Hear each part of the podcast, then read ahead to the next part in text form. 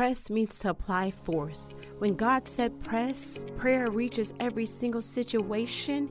He gave us permission to apply force to every situation that we will go through. And in this podcast, we are going to learn to apply force to what's applying pressure to us.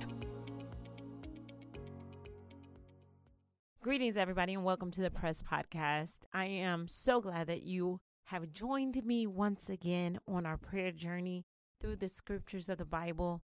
It is amazing to look at each and every prayer. I know personally I have learned so much by looking at the prayers.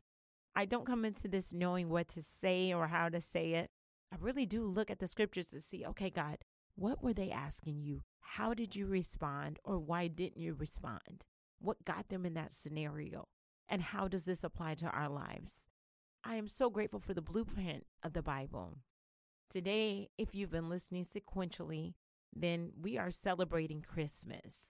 And I started not to do a podcast on Christmas because I'm like, everybody's busy, blah, blah, blah. But I wanted to say something, and I shared this with my youth department a bit, but I want us to remain focused.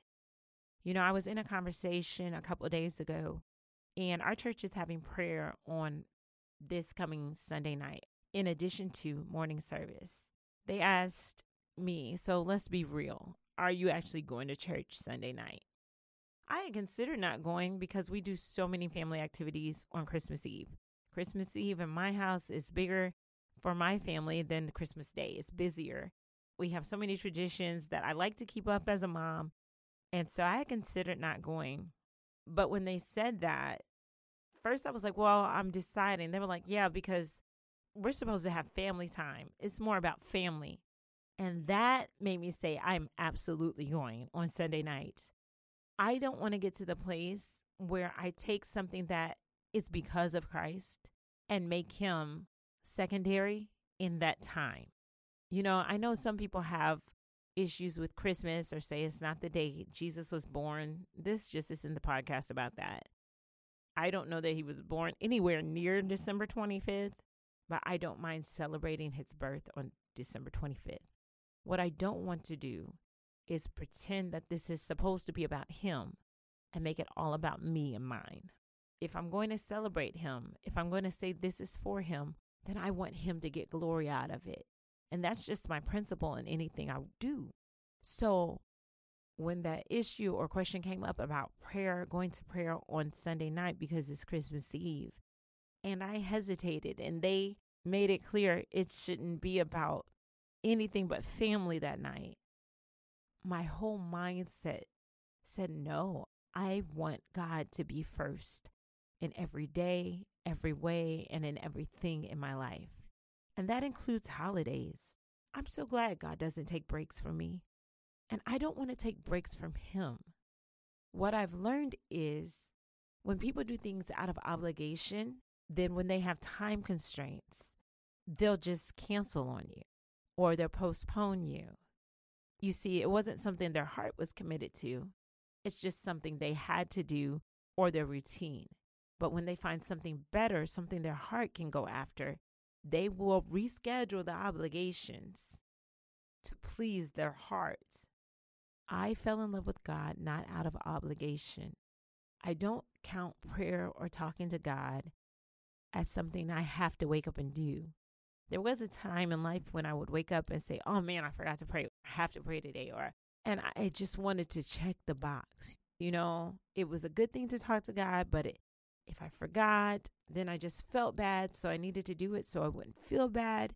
And so I'd say a little quick prayer so I could check it off my list, but not really to communicate with God, not really to touch Him or to let Him touch me. It was just a one sided I've got to talk to you today because that's what I should do kind of conversation. I'm grateful that over time things have changed because God is my friend. And I don't want to make him feel as if I have to talk to him every day or he might be mad at me, so I better hurry up and do it. No, I don't want the obligation of prayer. I want the relationship that comes with it. I want him to know he's loved. I want him to know I appreciate him. I want him to know how much he means to my day. I want him to know that I care what he's thinking for me today, that his plans for me matter. I want relationship.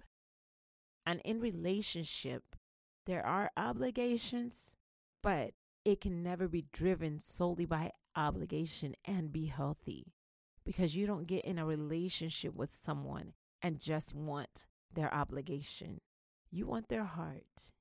And God wants our heart today.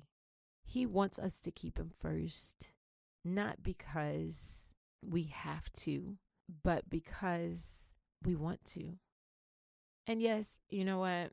If you're still working on the want to and living in the have to, then stay right there. Keep working on it because keeping your obligations builds character, it builds endurance, and it does build love because you do start to find out what you were obligated to, he opted into, and you start to figure out how much he loves you.